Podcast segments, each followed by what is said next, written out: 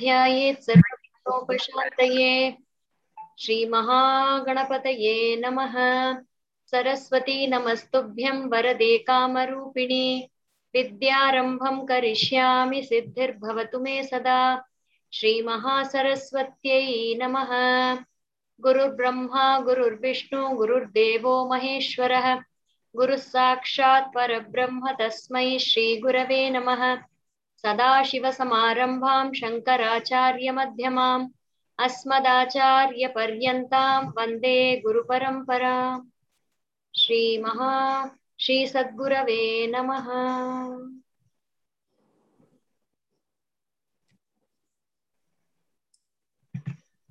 सिद्धि विनायक मूर्ति की जय।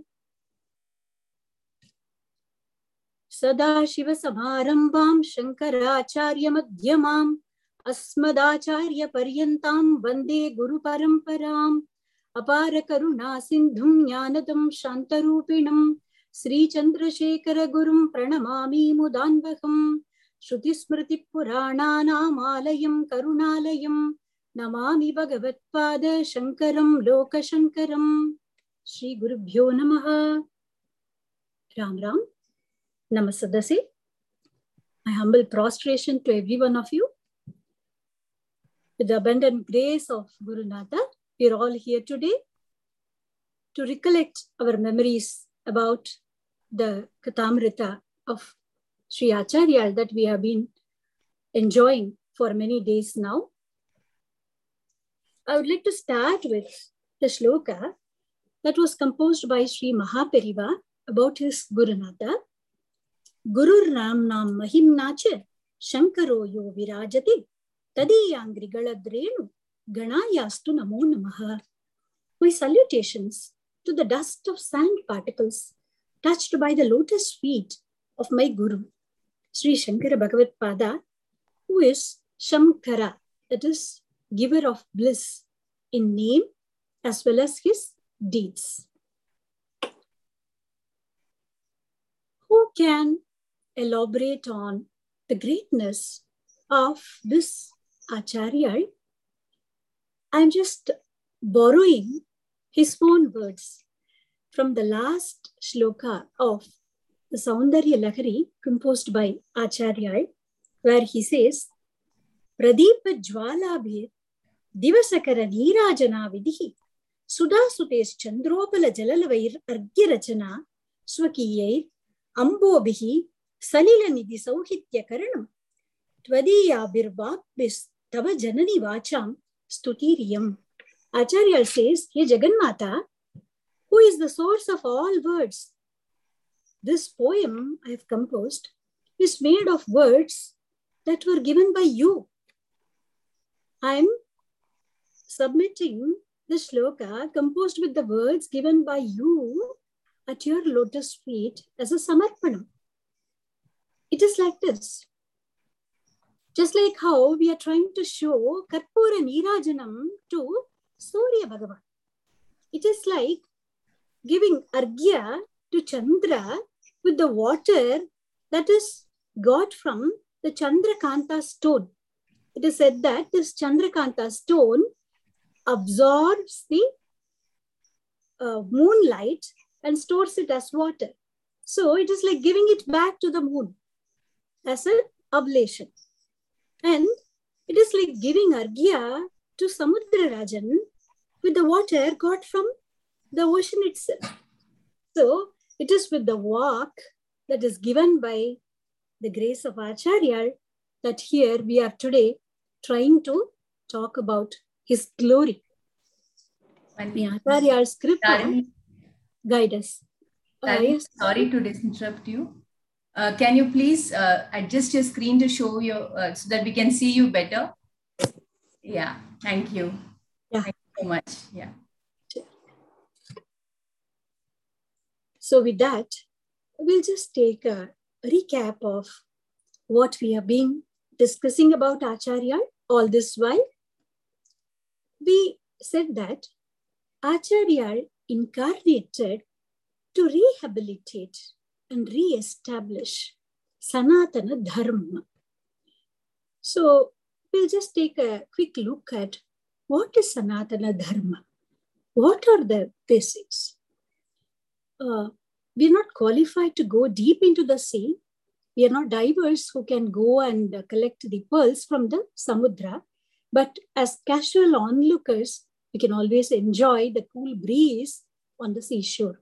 So we are just going to do that from a common man's perspective. We'll make a humble attempt at understanding some basic terminology that we have been using in Acharya's Kathamrita very often. In general, what is dharma? We can say that which brings well being. In general, dharma is something which does hita to everybody. What is Sanatana Dharma? Sanatana means that is that which is eternal the eternal divine law of the Supreme Lord. That is how we can vaguely define Sanatana Dharma.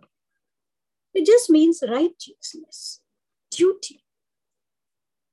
There, is a great, there was a great scholar called Kanada who was a proponent of the Vaiseshika school of thought. He says that which leads to Abhyudaya, and nishreyasa can be defined as dharma. What is that? Prosperity in this world, that is abhyudaya. Nishreyasa means removal of pain and something that leads us towards bliss. So that could be defined as dharma. Having said that, we had taken the metaphor of a tree to talk about Sanatana Dharma. He said, if Sanatana Dharma is like a majestic banyan tree, Vedas are like the roots of the Sanatana Dharma. What are Vedas?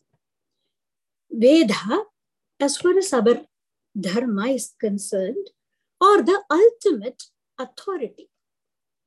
Veda just means knowledge. It is called Apaurushe meaning that it was not revealed, I mean, it was not authored by someone.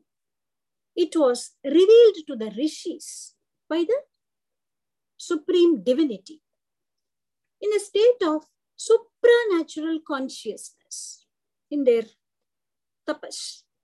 So that is what rishis also means. They were the mantra drashtas. Vedas are not an acquired knowledge it was not written by somebody, it was not authored by somebody. Nor is it a product of intellect or reason. They are the supreme authority handed down through generations with the help of oral tradition. Because of this, Vedas are also called Shruti, that which is heard through the Stotriya Indri. So, it has been the oral tradition which has sustained our Vedas. Vedas are called Ananta, means eternal, and Anadi, they are timeless. We can't determine their origin or their period of time. And they are Swata Praman. We don't need any other external proof to validate what has been said in our Vedas. So it is like the ultimate authority as far as Sanatana Dharma is concerned. Vedas are probably the first significant utterances that has been handed down to mankind. And this forms the basis of our religion, which is called Hindu religion by others. We have said what is Veda. What is Vedanta? Vedanta, also called Upanishad. It is for the welfare of mankind. It's like a guide on matters. It is a concluding portion of the Vedas. Paramatma, after creating jivas and jada prapancha, that is material things, cannot just leave everything without any directions. There has to be a very well defined code of conduct. How jivas are supposed to interact with the Jada So these rules are what are given in the Vedas and Vedanta. They are the religious, social, cultural code of conduct. Now, Vedas are divided into different portions. The first one is called Samhita, that talks about the mantra portion of it. Typically, when a person joins Gurukula as a brahmacharin, he focuses on the Samhita Bhaga, the mantra portion. Then comes the Brahmana portion. It is like a guide to the Vedic rites, how to perform yajnas, etc. It has got more to do with a person who is in Grahastha Dharma, a householder. Then there is a portion called Aranyaka. It talks about what is the rationale behind the various Vedic rites. More to tell about the essence of the Vedic rites. Typically, this is meant for contemplation and can be associated with a person who is in the Vanaprastha stage. And the last portion, the uh, end portion of Vedas, the concluding portion, is called Upanishad. That is the knowledge portion. So we can roughly say Samhitas and Brahmanas talk about the karma aspect of Vedas. Aranyaka and Upanishads talk about the upasana and jnana portion of Vedas. So Vedic learning can be, I mean, classified into a step-by-step approach. First, study, recite hymns, that is the Samhita. Perform yajna, that is the Brahmana portion.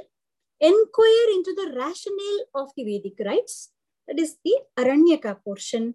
And finally, inquire into Paramatma Tattva.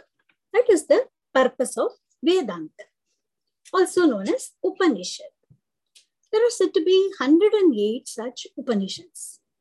And there are 10 main Upanishads Isa, Kena, Katha, Prashna, Mundaka, Mandukya, Taitriya, Aitreya, Chandogya, and Brihadaranyaka. These are like the infallible guide for attaining the four Purushas Dharma, Artha, Kama, and Moksha, which are called Aram, Porul, Inbam, and Veed in Tam.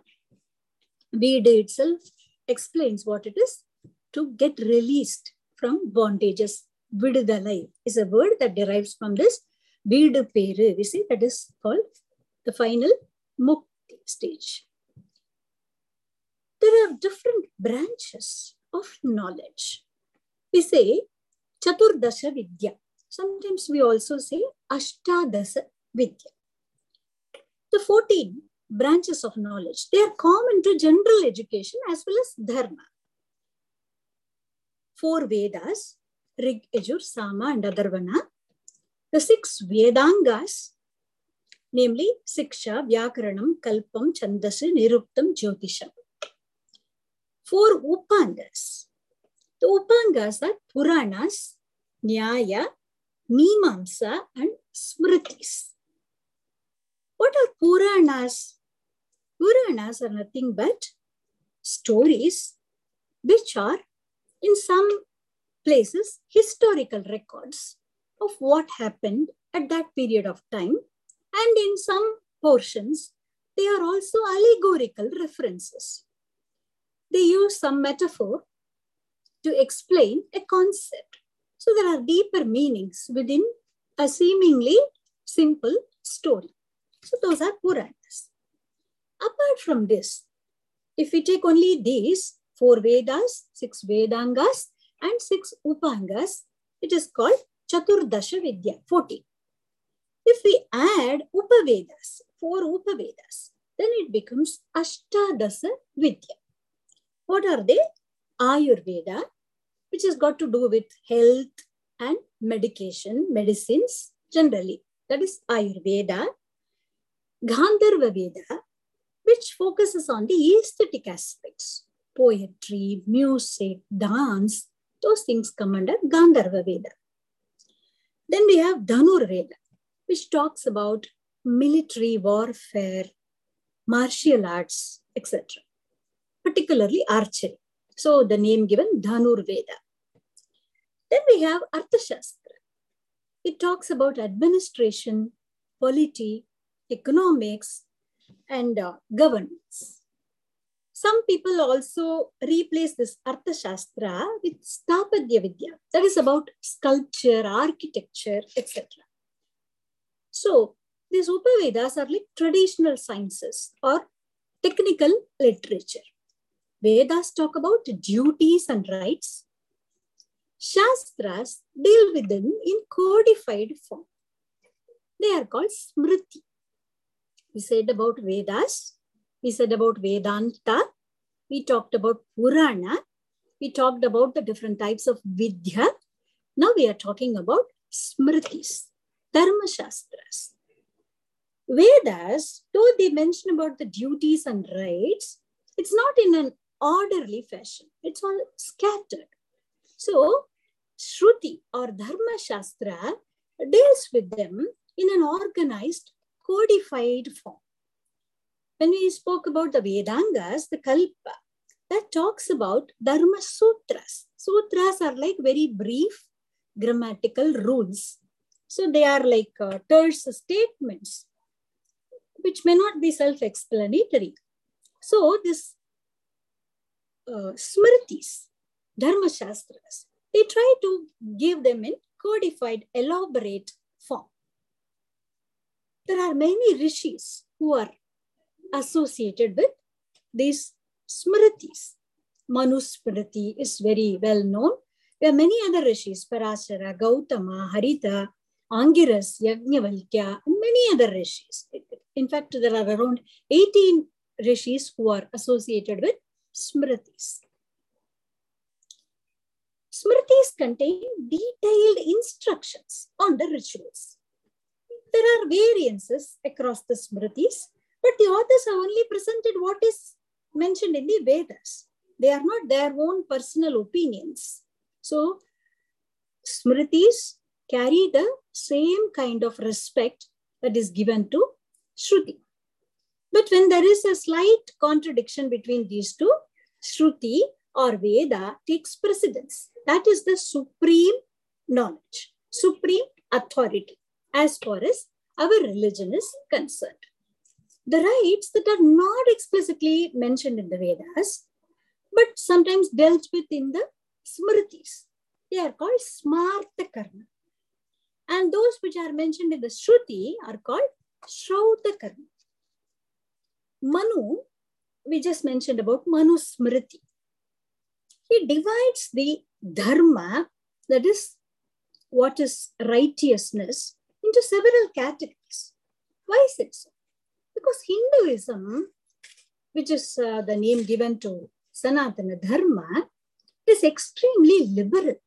It is tolerant, all inclusive, and very, very elastic. There are varied temperaments among people. Hence, there are varied sections.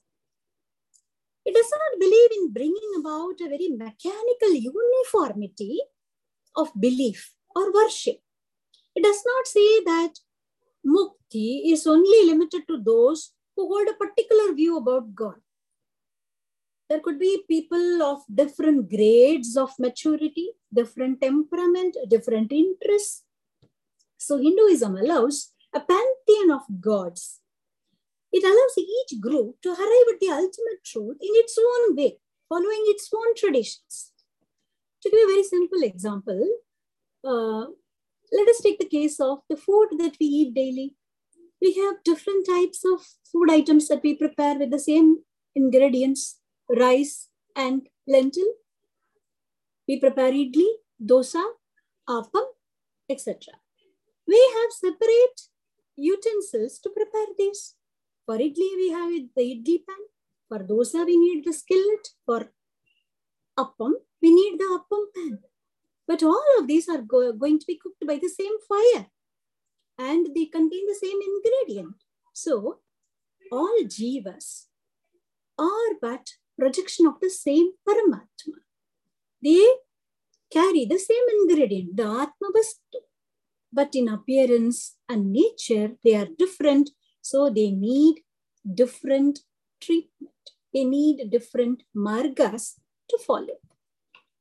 So there is room for all types of souls, highest to lowest, eh, as far as our Hinduism is concerned. Any deviation from the said rules is just treated as an error. It's just a sign of immaturity. It is not treated as sin. We don't have very hardened rules for Papa and Punya. Of course, there are codes which say what is Papa and what is Punya, but every belief, every interpretation is not connected with sin or hmm, Punya. Every valid scripture, but must adhere to the Vedas because Vedas are the ultimate authority, we have said. So, the proponents of this Vaidika Dharma will accept only those scriptures which adhere to the principles of the Vedas as valid. That is why even very great Maharishis, when they produced their literature, they refer to the Veda. They say that I have written this based on what is mentioned in the Vedas. Even in Ramayana, composed by Valmiki Bhagavan, when we say the Dhyana Shloka, we say, Veda Vedye Pare Pumsi Dashratatmaji Vedaha Prajeta Sadasi Sakshat Ramayanatmana, which means Veda Vedya, that is the Supreme Lord who is hailed by Vedas when he incarnated as Sri Rama as the son of Dasharatha Chakravarti, the Veda, which hails him as Parama Purusha, it also incarnated as Srimad Ramayana through Valmiki Bhagavan. Similarly, for Srimad Bhagavatam also, we say Nigama Kalpa Taror Galitam Phalam. It is the fruit, the ripened fruit, which is derived from the Kalpaka Vriksha of Veda. So anything should adhere to the Vedic principles. And such darshanas are called astika. Anything that doesn't accept the validity of the Vedas, then that is called a nastika darshan. When Bhagavan says, Tasmat Shastram Pramanam Te Karya Karya Vyavastitau, whether it is correct or not has to be verified with respect to what is mentioned in our Shastras. So that is the kind of status given to Vedas. So when we say that everything should adhere to Vedic principles, we divided them into two schools. Those that adhere to Vedic principles as Astika Darshanas and those that don't as Nastika Darshanas. Astika means something which says asti, agrees. Nyaya, Vaiseshika, Sankhya, Yoga, Purva Mimamsa, Vedanta, all these are Astika Darshanas. Those that refute the presence of God, those that don't accept Veda, they are called the Nastika Darshanas. So we have Charvaka, Buddhism, Jainism, which are classified as Nastika Darshanas. We don't uh, no, hate them. We just say that their principle is incomplete, inadequate. That's all. Charvakam, let us uh, uh, broadly understand what these different darshanas mean.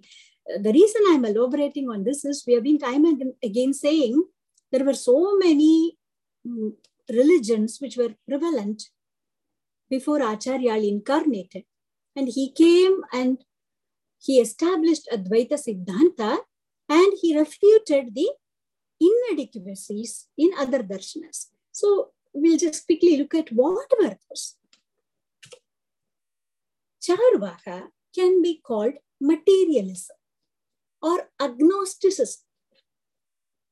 I'm just parroting what Periva explains. Only what we are able to see is true. That is the principle of Charvaka. They say their policy is that we, after all, live only once. You should enjoy to heart's content whatever sense organs want. It has to be satisfied. Atma, Punarjanma, all those things are just superstition. So thoroughly enjoy your life the way you want. So that is Charvaka. It's called so because it sounds very sweet to the ears. No rules, nothing, just enjoy. Whatever you want to do, you do. That sounds very sweet, but it may not be leading to Atmashreyas. So it's just called Charuvaka. Charu means beautiful. So this is called materialism. Buddhism denies this. It doesn't accept either spiritualism or materialism. It says materialism, spiritualism, all these things are baseless. Nothing is valid. Ultimately, everything is false. Everything is just an appearance. Nothing is true. There is only shunya, nothingness. That is the ultimate uh, truth. That is what Buddhism says. It can be uh, called as nihilism, something that negates. Jainism doesn't arrive at any conclusion about this. It says nothing can be declared categorically. Maybe there, may not be there, like that. A very, very uh, confusing conclusion. It doesn't clearly define what is Paramatma, what is Jiva, what is this Loka, etc. What they believe in is only by self torture, this Jiva can get rid of karma. So if you look at their practices, there will be a lot of uh, very, very strict anushtanas, torturous, self-torturous anushtanas also. So because of this, we can call Jainism as skepticism or because they include self-torture, it can be called stoicism. Mimamsa, that was also opposed by Acharya.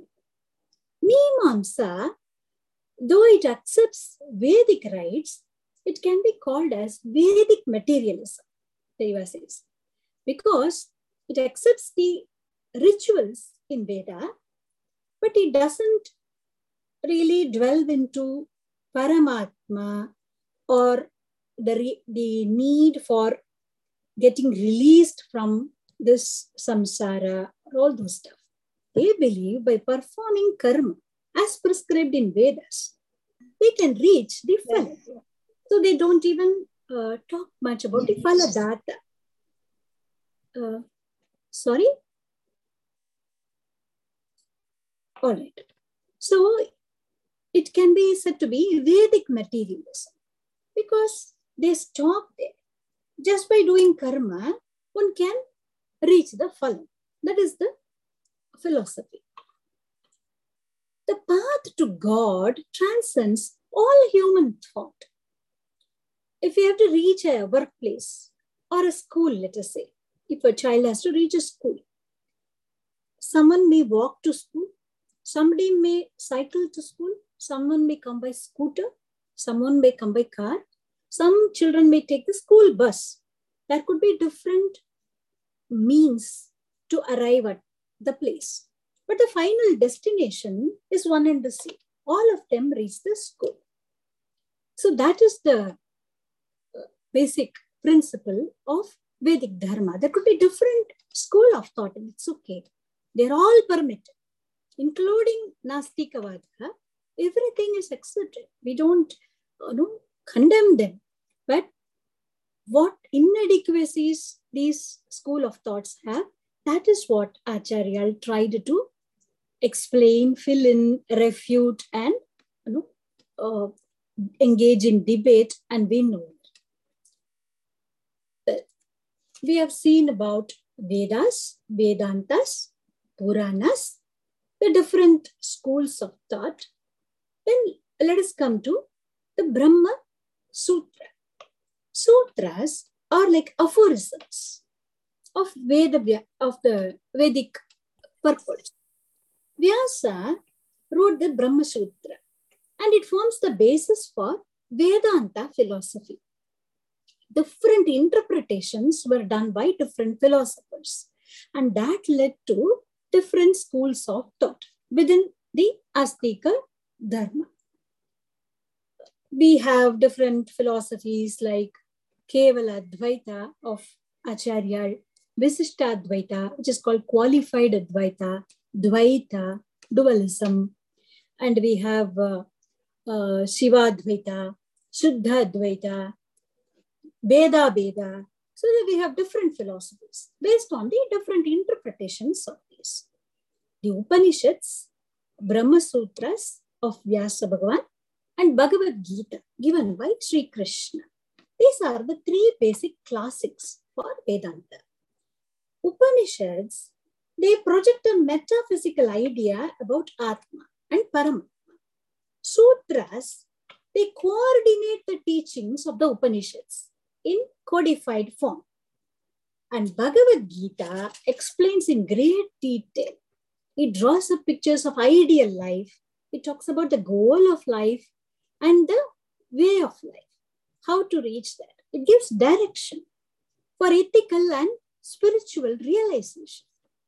So, based on the interpretation of these three, which is together called Prasthanatraya, we have different schools of thought.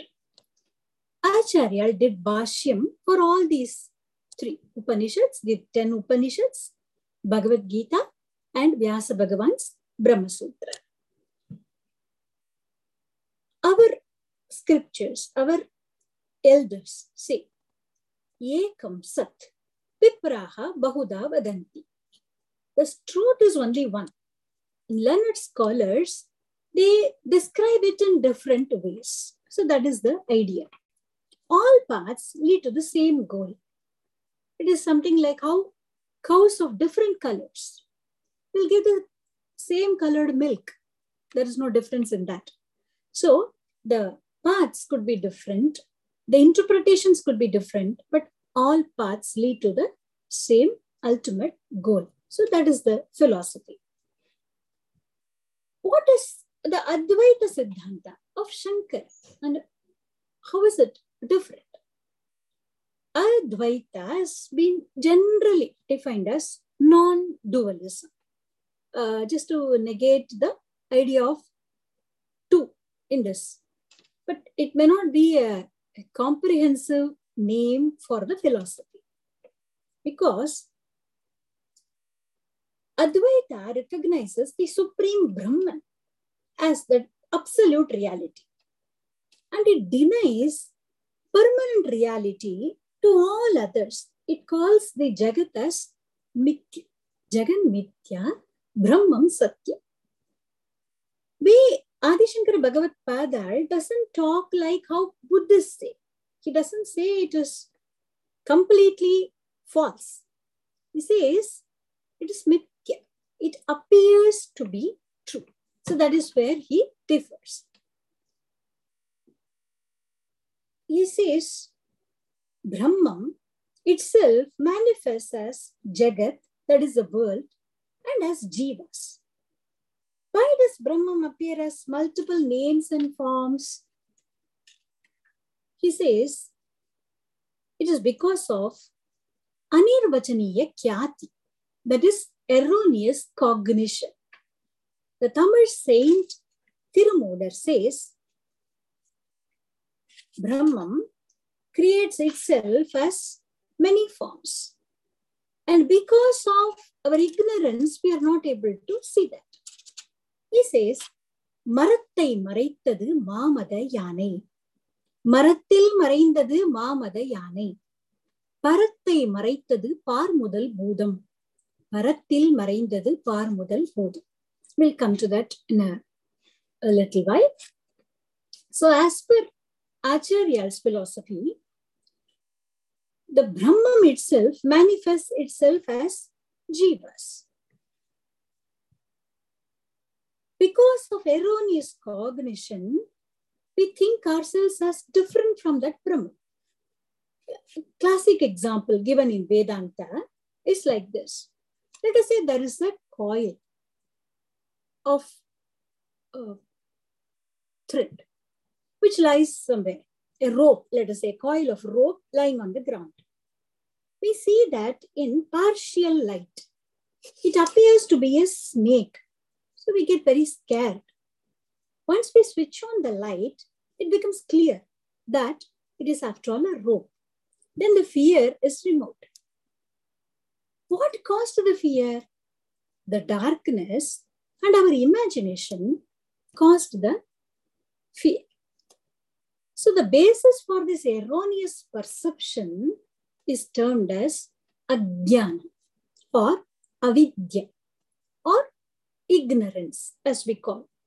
Initially, when we said Acharya incarnated as a jnana avatara to remove this ignorance. This avidya or ignorance has two types of power. It has avarana shakti and vikshepa shakti. Avarana shakti means the ability to veil the truth. When we did not switch on the light, because of ignorance, it veiled the truth that it was after all a coil of rope. So we assumed it to be snake. So it just puts a veil of ignorance and conceals the truth. And it also has a transformative power. Because of ignorance, the in our perception, the coil of rope got transformed into a snake for the time being until the light was switched on. So it did not actually transform, but our imagination played the trick. We assumed that it is a snake. So this is this avidya at a cosmic level is called Maya.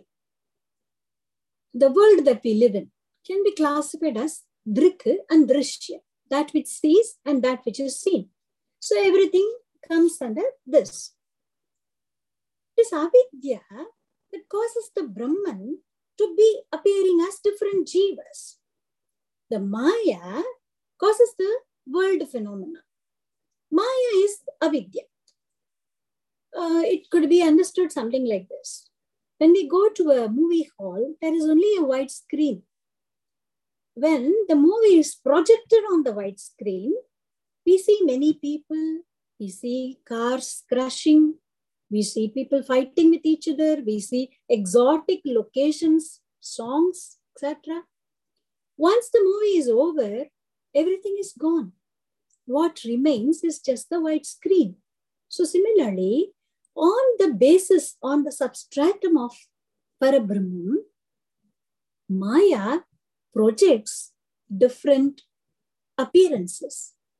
It appears to be true. So until the movie is over, we are completely absorbed. We uh, can understand the emotions of the people in the movie. We get afraid when there is a fight. We get very happy when there is a, a comedy. And we cry along with the characters when there is a tragedy. So, what was real there? Nothing was real.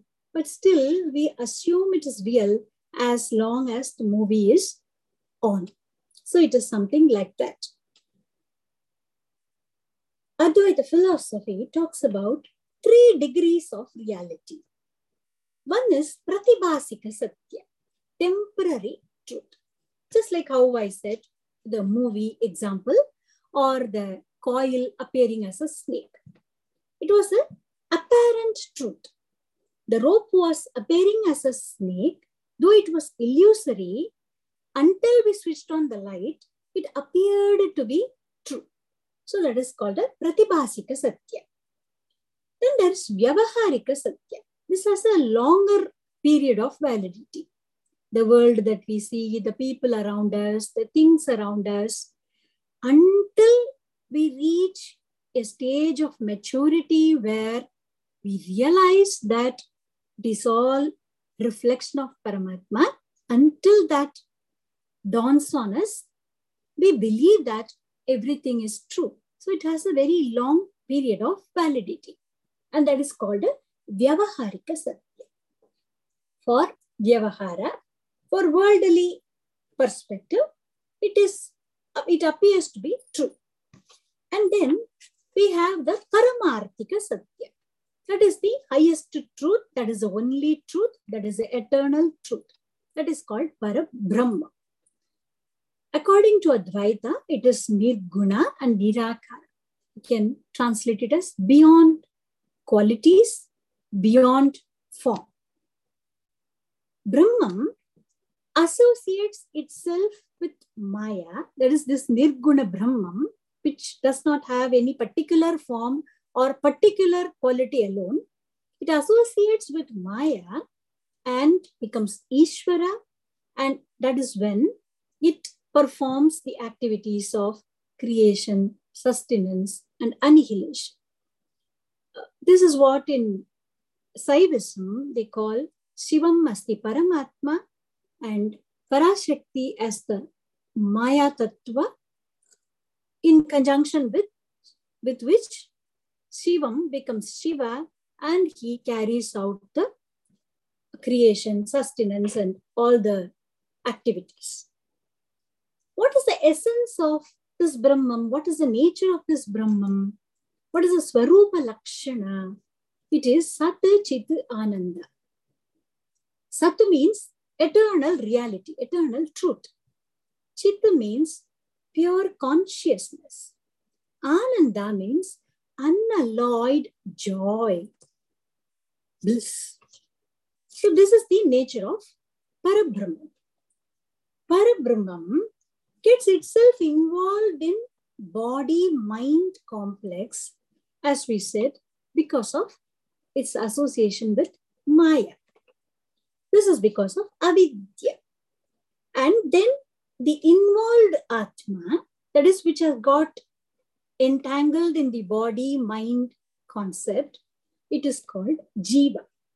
Jiva, which is in bondage, performs actions though it is now entangled in the body mind complex, it is as pure as the Parabrahma Tattva because that only has manifested as the individual jivas. It is something like this. If a man dresses up as a tiger in a play, or he dresses up as a lady in a play, within his mind, he very well knows that he is not a tiger or a lady.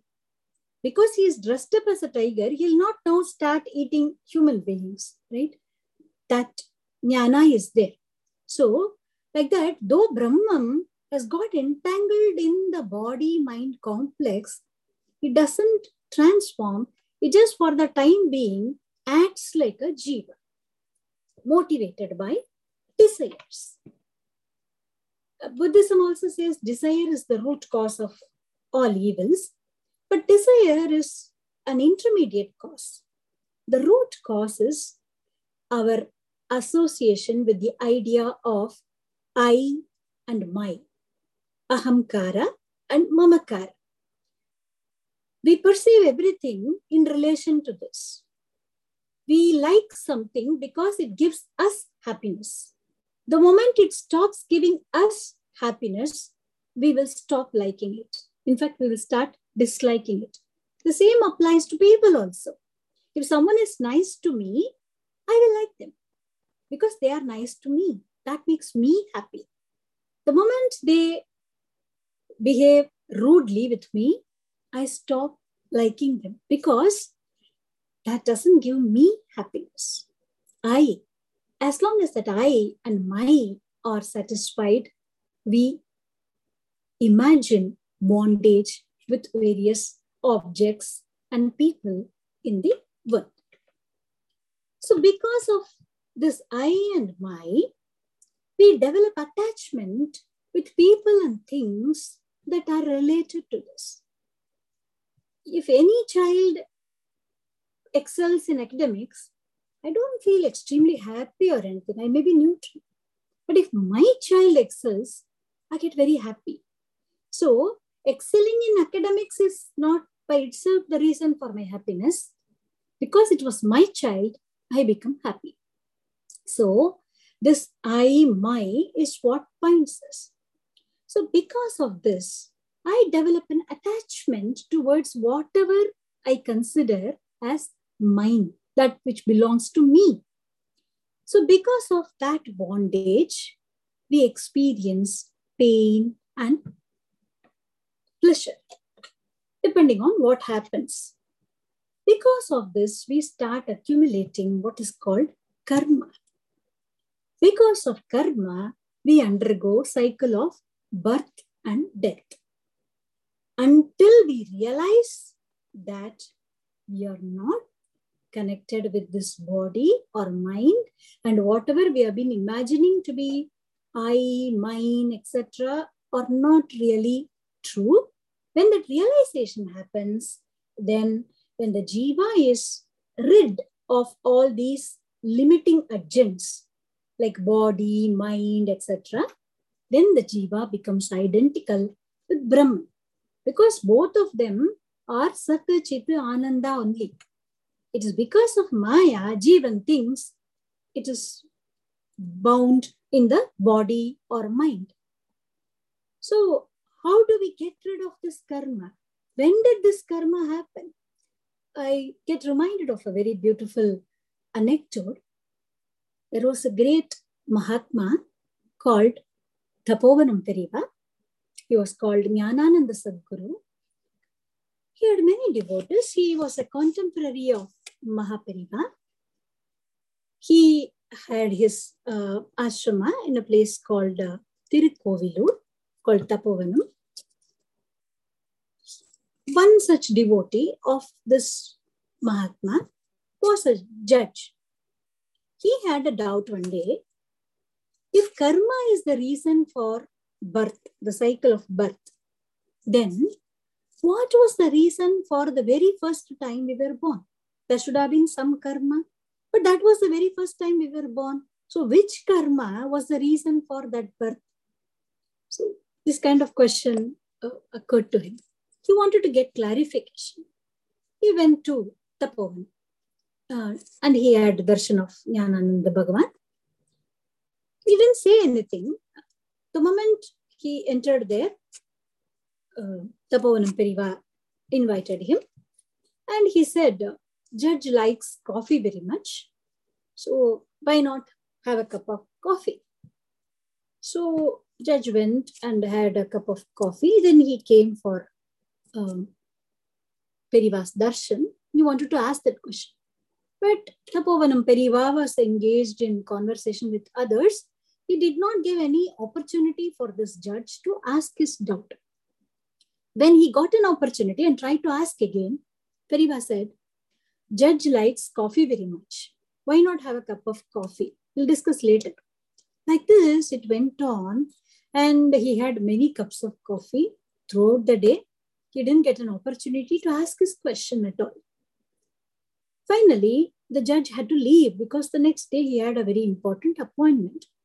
He wanted to take permission from that Periva. He said, Periva, I have to take leave now. Please give me Uttara Agni. Periva said, Judge, you always wear impeccable clothes. Your clothes are always pure white. What is that coffee stain in your dhoti? Then Judge saw that he was perturbed. Oh, let me just go and wash it. Periva said, just wait. First tell me, when did this happen? When this when did the stain happen in your dhoti? The judge said, I don't know, Periva. I've been having coffee since morning many times. One of those times, the coffee might have spilled. I don't know. Let me go and wash it. Periva said, No, no, no, wait. First, you tell me in which coffee the stain happened. First, let us determine that. Judge said, How is that even important, Periva? Now that there is a stain in the dhoti, it has to be removed. That's all. Let it uh, be out of any uh, particular serial number of the coffee I had. I have, have been having many coffees. I don't know how many times I had. First thing, we have to remove this stain. That's all. Then it occurred to him that he had not even mentioned his doubt to Periva. Periva says, exactly.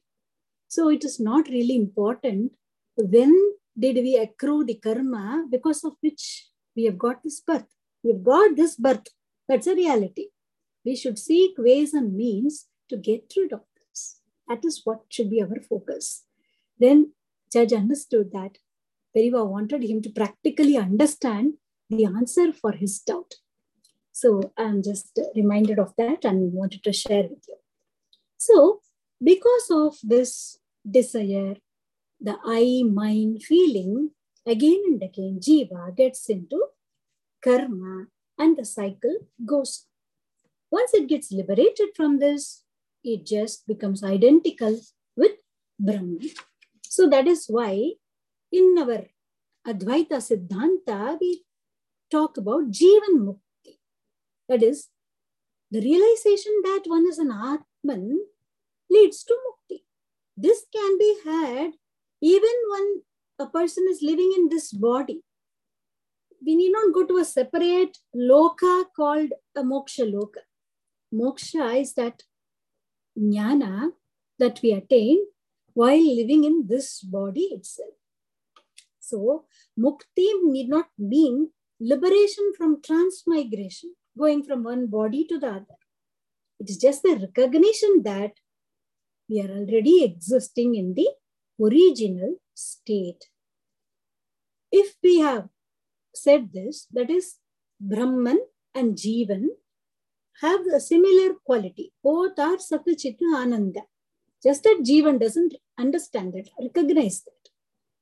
We should not wrongly interpret it as God and I are one and the same. That will lead to a very erroneous interpretation. Even Hiranyakashipu said that, I am God. So we should not wrongly translate it to mean, I am God. It just means that I am only a reflection of that Ekavastu, that is Paramatma. What I understand as I is not a separate existence. That is what it means. So it is a mind which shows us as separate from God. If we redirect this mind towards God, we will gradually shed the illusion that we are different from Him. What binds us in this world, in the samsara, is nothing but our desire, our karma, etc. We have got ourselves entangled in this. If we have taken a log of wood and we have wound a rope around it, to remove it, what we need to do? Just do the reverse action. We have to unwind it in the anti-clockwise direction, isn't it? So, because of wrong karma, we have accrued lot of papa and we have caught in the cycle of birth and death. So, what we need to do is undo this. Just like how we unwind, we have to replace bad karma with sat karma. We have to engage in righteous actions, punya, and we have to get rid of this. And that is what Tirumular's song said. Marattai marittadu mamadayane. In case we have made a, a elephant statue out of teak wood, let us say. When a child sees this, he will see only the elephant in that statue. If a carpenter comes and looks at it, he will see only whether it is teak wood or rosewood or what it is. For him, the elephant doesn't occur. He is able to see only the wood. So it is the perspective that shows us different things in the same object. Similarly, parattai maraitadu par mudal budam. The jagat, which is made of five elements, it only conceals Paramatma. பரத்தில் மறைந்தது பார் முதல் பூதம் once we realize that it is only paramatma that exists all the jada prapanja jiva prapanja everything will go and merge into that paramatma vastu it will all get dissolved in a single truth called paramatma vastu so this is uh, roughly the idea of our advaita philosophy we may ask, Why should we bother about all these things? All that we need to do is study, get some job, earn well, live comfortably. It. Why do we need to bother about Jiva, Paramatma, Maya, all those stuff? Imagine what happens in countries which focus on wealth creation alone. Today, in fact, ironically, it is only the very, very wealthy nations where there is a lot of conflict, chaos. Why is it so? There is intense competition. If we understand whom to compete with, only then there will be peace. So, to achieve this peace, we should realize the truth that there is no second vastu. There is nothing other than that Paramatma vastu. So, there is nothing to compete with. That realization will only lead to eternal peace. Generally, people have a notion that karma, anushtanam, all these stuff is a superstition. So nothing conforming to science. That's the perception. And bhakti is completely sentimental. Feeling some different types of feelings for God. This is sentimental. Meditation, self inquiry, Atma Vichara, only that is spiritual. In fact, that is the ultimate goal. Acharya also proposed that we should have silence in words and deeds.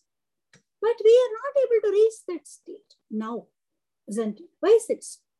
Because first we need to get rid of our karma. As I said, we have to undo karma only through karma first. So, punya should replace papa. What is punya? What is papa? As I said, it is not related to believing in God or not believing in God. Punya is just mentioned as something which does hita to others. Anything that does hindrance to others is papa. It is simply defined like that. So, when we do karma, when we do our duties, there should be no room for any dvesha, sorrow, or competition. We should not be idle also, because idle mind is devil's workshop. So, we need to erase all our sins by doing karma. When I say karma according to our Vedic religion, it is the individual dharma prescribed by our shastras as varna dharma, ashrama dharma, etc. We have different categories. Stri dharma, purusha dharma, varna dharma, ashrama dharma, apad dharma, etc. Today, they may not be relevant. So, uh, there's no point in talking about it because we don't have that kind of system being followed anymore. But just to give a rough idea, based on the responsibilities, the nature of responsibilities allotted to certain section of people, knowledge-based activities, military or administration-related activities, business activities, and physical work-related activities. Based on this, society was divided into different sections. All of them are an integral part. They are equally important. They supported each other. They were very closely interlinked. They were interdependent. And that is how the society was divided. It is something like division of labor, like how we do at home. Typically, the mother prepares food, father takes care of procuring items from outside. Maybe the children help around with little small chores in the house. So we have clear separation of responsibilities. There is no confusion. Who will cook for the next uh, meal, etc. So there is well-defined roles and responsibilities.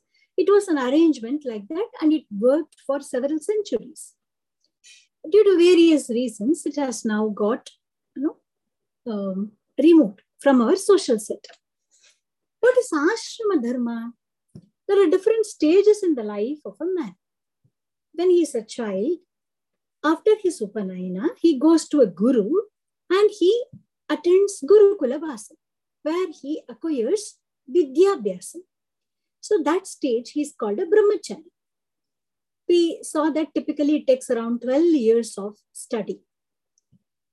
Now, after this brahmacharya ashram, he goes into a householder's role.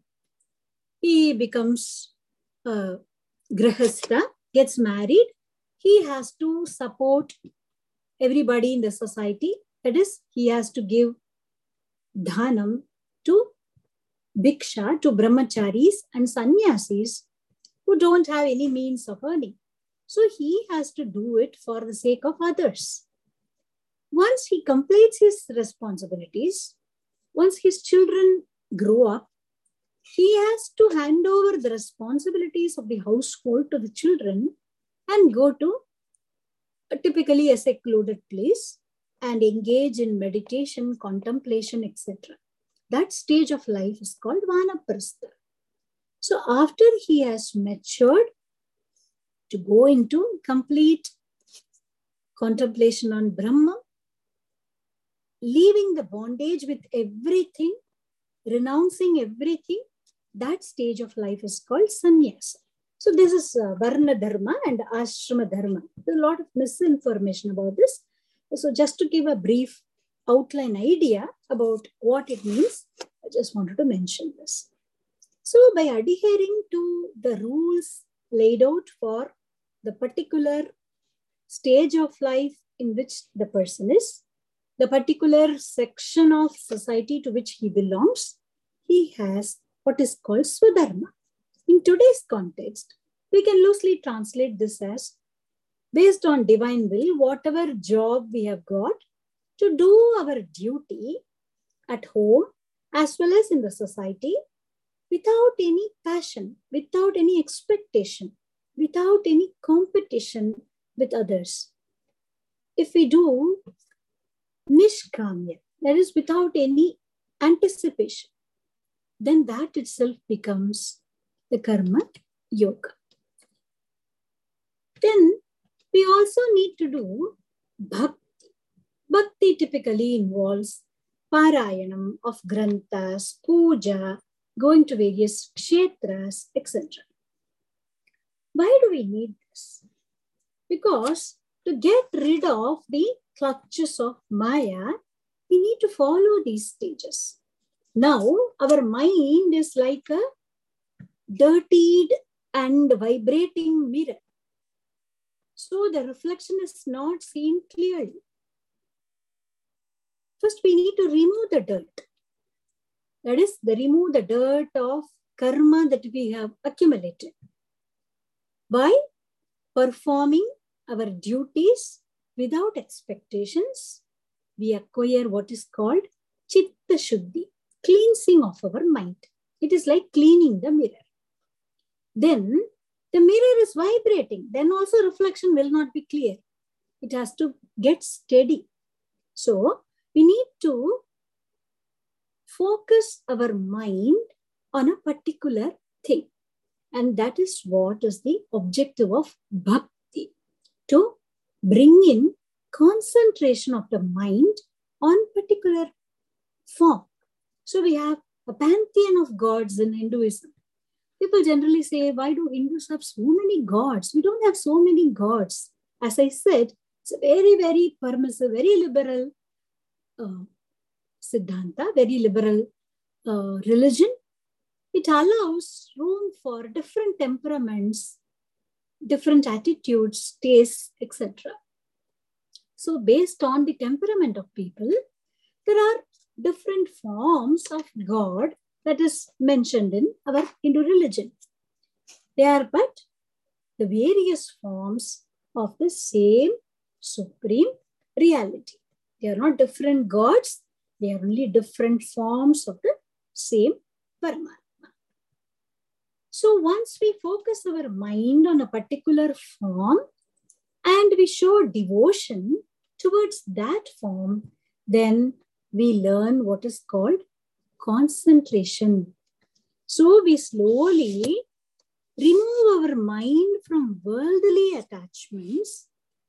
Instead of buying a lot of clothes for ourselves, we now start feeling that we should decorate the deity and derive ananda out of that. So the I feeling starts slowly reducing. We pour all our affection on that one form of the God. Slowly, when we remove this attachment with self and things and move towards a particular form, it's called the Saguna Brahman, slowly we will re- lead, it will automatically lead us into the next stage where we become adhikari for seeking jnana. Advaita, the philosophy that was proposed by Acharya, it is like a Vishwavidyalaya, let us say, a great university where there are courses ranging from basics to PhD. Just because it is there, we can know that it is there. We can, for academic interest, learn about uh, what are the Upanishads, what is there, etc. Straight away, we cannot go into that path. We need to first complete school education before we can take up an undergraduate degree, isn't it? Straight away, we cannot go and sit in a PhD classroom. So, first, we need to get rid of our impurities. We should train our mind to concentrate. Only then it can become suitable for getting into Atma Vichar.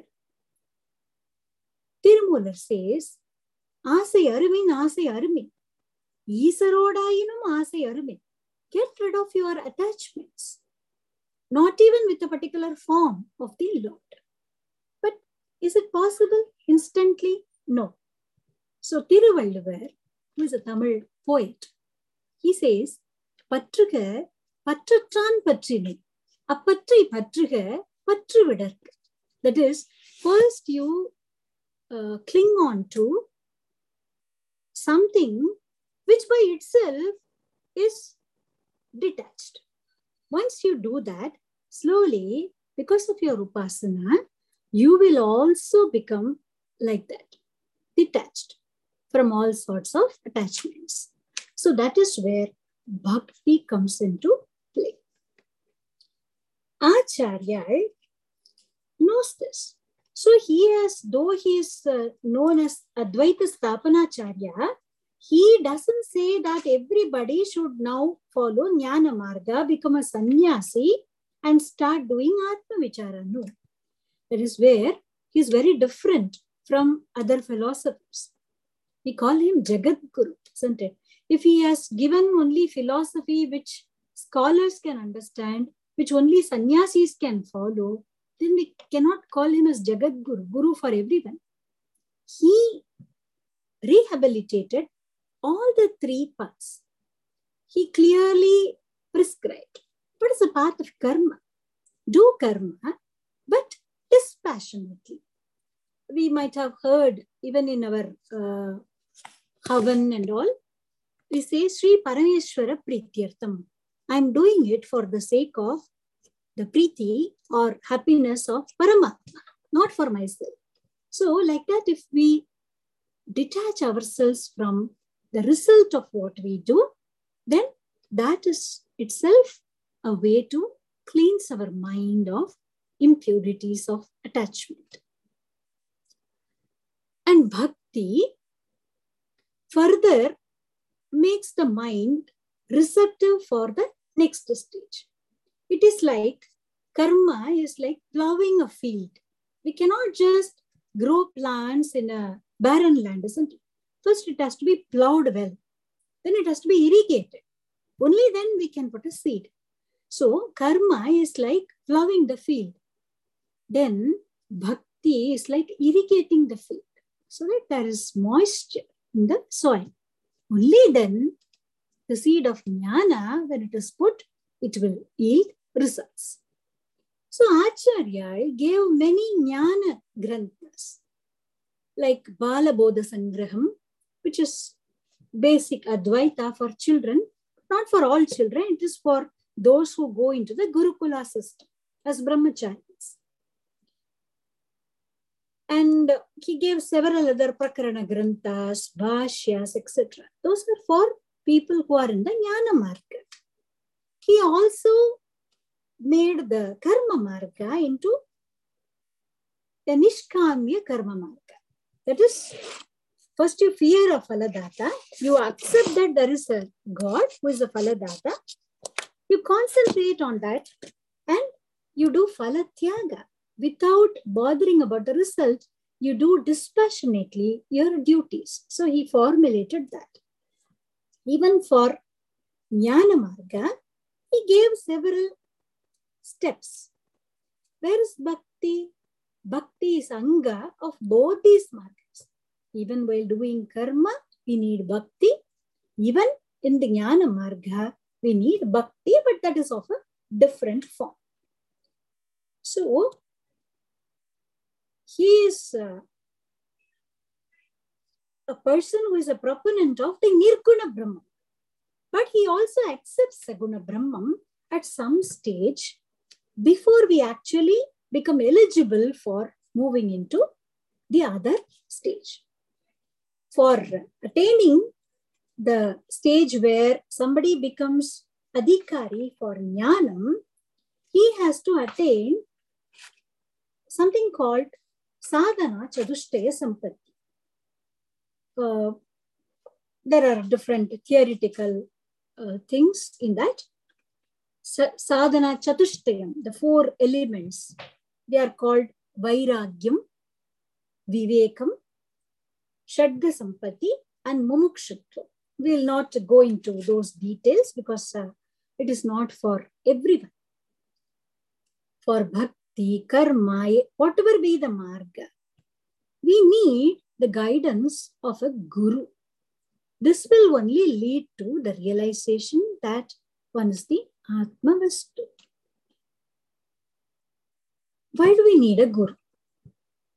Like we said, Brahman, because of Maya, assumes itself to be a jiva, isn't it? How do we realize that we are not just this body? You, we all might have studied a poem in junior classes. But the story goes like this. A very young lion cub once strayed into a, for, into a village it uh, went into a washerman's uh, stable where he had kept a lot of donkeys. The donkey mother took pity on this young lion cub and she brought him up along with her other kids. So the lion cub also learned to bray like other donkeys. Once when the washerman took all of them to a forest, Another lion saw this lion cub braying. It got really startled. Then it asked, Why do you bray?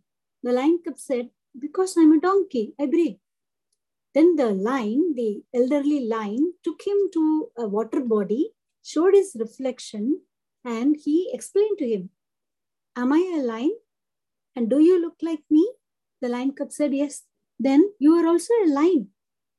So a line should not break. Then the lion cub realized the story goes like that. So we need that guru who will tell us that we are not this body. We are not just a limited phenomenon. Periva narrates a very beautiful story in his Upanyasam. There was a king. Once his country was invaded by some enemies the queen was uh, pregnant at that time. The king wanted to somehow protect his heir. So he took the queen along. She was sitting in the front and he carried her on his horse. The enemies chased this king. They didn't know from behind that the queen was also present. She was also riding on the horse. The king went deep into the forest and he you know, um, gave the custody of the queen to a group of hunters who were living in the forest. But the enemy soldiers shot an arrow and the king got killed. They came and saw, and they saw the lifeless body of the king. They thought their enemy is finished. They were very happy. They went back. They didn't know that the queen was also riding along with the king. The queen was safeguarded by these hunters. She gave birth to her son. He was brought up by this group of hunters. So he also behaved and spoke like the hunters. After the enemies got vanquished, when peace returned to that kingdom, the council of ministers wanted to search for their prince because they knew that the king took the queen along. So those days, it was a convention to give a garland to the main elephant, the official king's elephant. And whomever it would garland will be anointed as the king. So they brought the elephant everywhere and eventually it came to the forest where this prince was growing. And it garlanded this prince. The moment it garlanded, and the ministers explained to him that he was not a hunter boy, he was indeed their king, future king. So then immediately the boy started behaving in with royal demeanor. He didn't have to meditate saying that I'm not a hunter boy, I am actually the king's child. He didn't have to do that. By nature, by gene function, he had that royal blood. Just as the minister had to tell him that he was indeed the prince, then immediately that royal demeanor came to him. Similarly, it is the role of the guru in saying that we are not just this body and we are indeed a reflection of that Paramatma, we are the Atma Vastu, then we will immediately understand our original form. So that is why we need a guru. Guru is like a mother. If the mother cooks a very elaborate meal for the family, and if there is a very small child, an infant, let us say, or a toddler maybe, who is not yet grown enough to digest the complex food that the mother has prepared. Will she ask the child to start because it cannot digest? No. She will smash it, make it soft, blend it in the mixer, and make it suitable for the baby to eat, isn't it? Similarly, it is the guru who makes it easy depending on the maturity and temperament of the disciple. He prescribes a path following which the disciple can also reach to that stage of realization. Our Acharya is called Jagat Guru, Shankara Acharya. And if we see the Totakashtakam, he says Shankara Deshika Me Charanam. He's also called Deshika. So is he a Guru, Acharya, or Deshika? Though they seemingly appear to be different terms, at some stage they merge together. They are different perspectives of the same concept. Guru is someone who removes ignorance. Gu means darkness. Ru means someone who removes. Guru removes darkness. He need not be practicing any particular uh, scriptural injunctions. He could be a realized jnani, someone like Seshadri Swamigal or Yogi Ram Surat Kumar, or even like Mauna Guru Swamigal, who was the guru of Thayumana Swamigal. So they need not even utter a word. They need not necessarily practice traditional rituals or anything.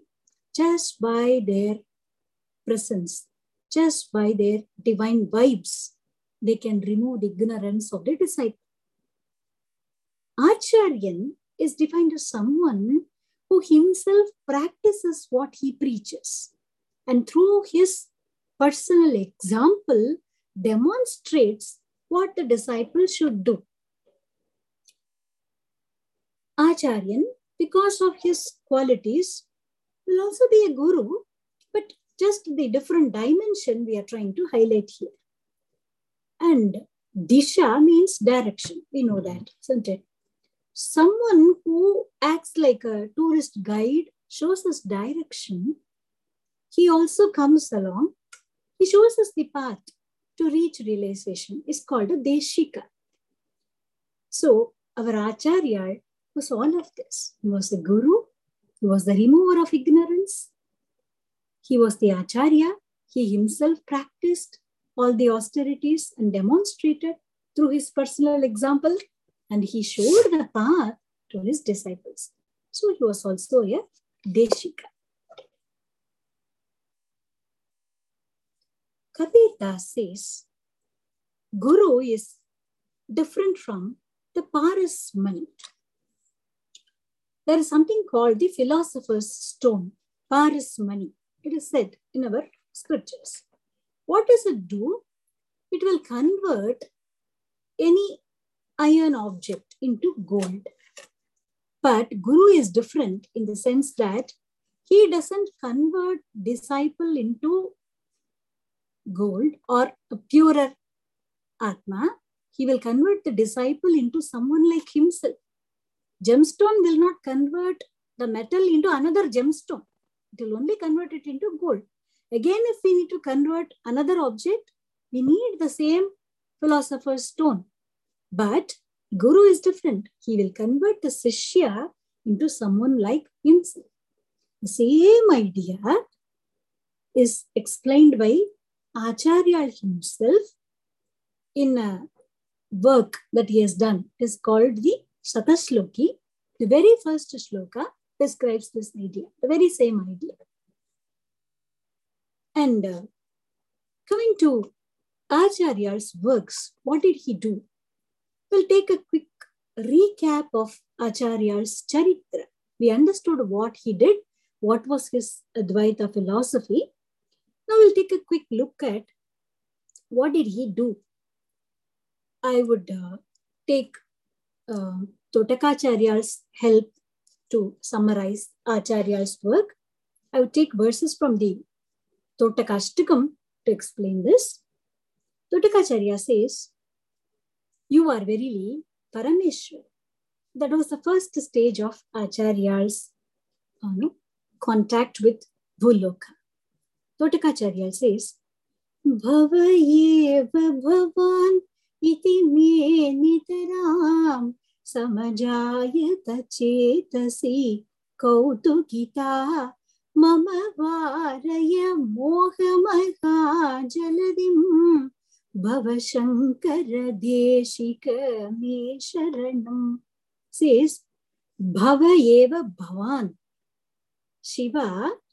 His form as दि एकादश Rudras the लेवेन्थ् name भवा that's why Ambal also derives the name Bhavani, Bhava's wife. So uh, here Totakacharya says, you are verily Parameshwara himself, Bhava Eva Bhavan. So that was the starting point of Acharya's incarnation. He descended from Kailasha and he incarnated as Shankara at Kaladi to the devout couple Shivaguru and Aryambal. He was much loved by his parents. He lost his father at the age of four and he attended Gurukulavasa. Within a span of three years, he mastered all the Veda, Vedantas, Kavyas, everything. In fact, it is said that he mastered all the arts also, just like how Krishna did at Sandipani Gurukulam. Then Totakacharya says, even at that stage, right from the beginning, you are an ocean of mercy. we saw that in Acharya's Charitram in several instances. His causeless mercy towards the wife of Ayachaka. She was a very poor Brahmin lady who didn't have anything to offer to Acharya when he came for Bhiksha. So he invoked Mahalakshmi Tayar and sang the Kanakadhara Stavam by which the poor couple got rich wealth. Acharya revived a dead boy at Kaushambi. He saved a person who was going to commit suicide at Prayag. He cured him of, leprosy. There are multiple instances in Acharya's life where he comes across as an ocean of mercy, full of compassion. So, Totakacharya says, Karuna Varunalaya Palayamam. You are like the Varunalaya, that is ocean of Karuna. You please save me. So this particular uh, stanza tells us about how Acharya was an ocean of mercy right from his young age. Totakacharya also says, Jagati mavitum kalita kritayo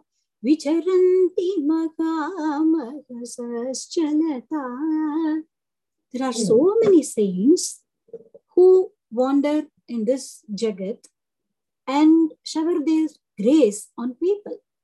They are all verily like the radiant planets and stars, but you shine like the much effulgent sun among the many stars. So, Acharya, after reaching his guru, on his guru's instruction, went to Kashi. So many disciples came to him. Amidst them, he was like a radiant sun.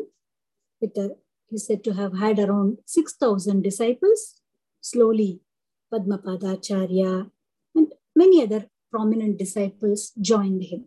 So, this particular stanza reminds us of how Acharya shone like a radiant sun among the many scholars.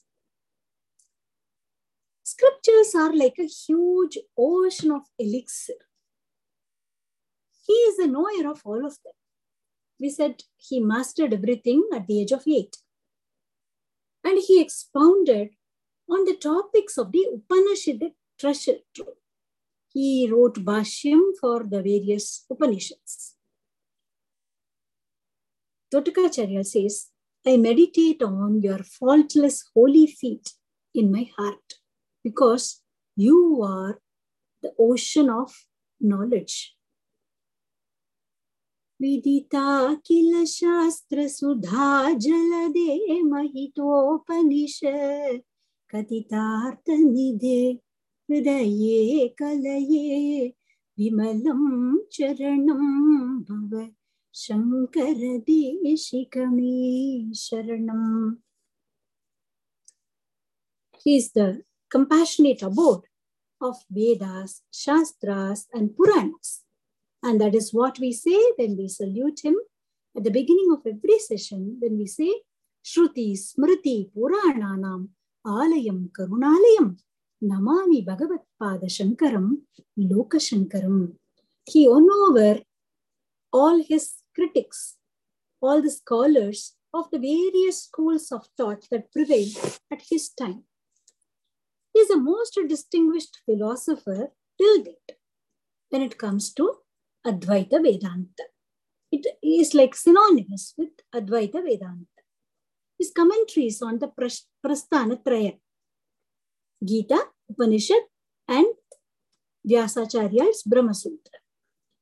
It is done in a very, very lucid style. It forms the foundation for classical Vedanta. He taught the universality of the Vedic religion. He accepted the different forms of worship and he is called the Shanmata Sthapanacharya because he really re-established or refined the worship of God in various forms like Shiva, Vishnu, Shakti, Kartikeya, Ganapati, and Surya.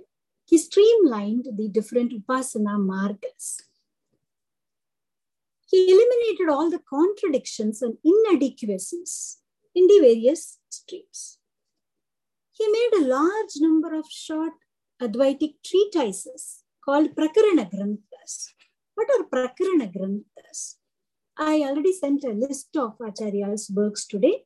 He did many Prakarana Granthas like Viveka Chudamani, Upadesha Sahasri, Aparokshanubhuti, Panchikarana, Prabodha Sudhakara, many others. The textbook of the Science of Supreme Reality, Brahman, which explains the theory and technique, are called Shastras. The book that explains the terms and the various terminology used in the Shastras is called a Prakarana Grantha, something like a glossary of technical terms. So Acharya wrote several of them. In fact, the list is very exhaustive.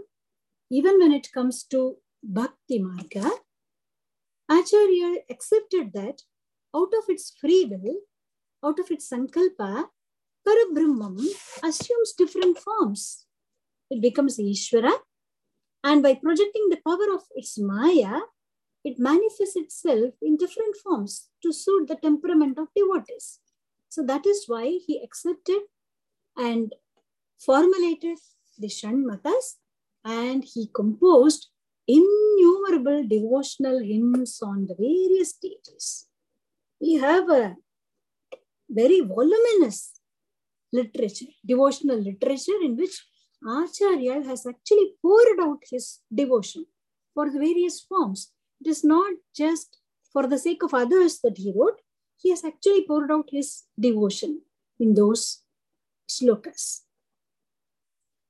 Because Acharya firmly believed and he propagated the idea that Akashat patitam toyam yata gacchati sadaram sarvadeva namaskaraha keshavam pratigachati. This is a subhashitam that is uh, said in practice. It just means, just like how rain that drops from the sky everywhere, it collects and goes to the same ocean and merges with it. We may worship God in any form. It all finally goes to Paramatma, which is the Ekavastu. Sarvadeva Namaskaraha Keshavam प्रतिगछति here Keshava refers to परमात्म वस्तु काह means Brahma, Ish means Ishwar, Shiv.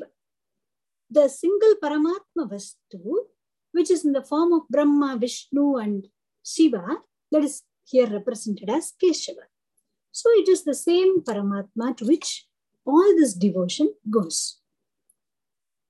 Even in this age and time, when we have so many transportation facilities, even daily commuting to our workplace is so arduous.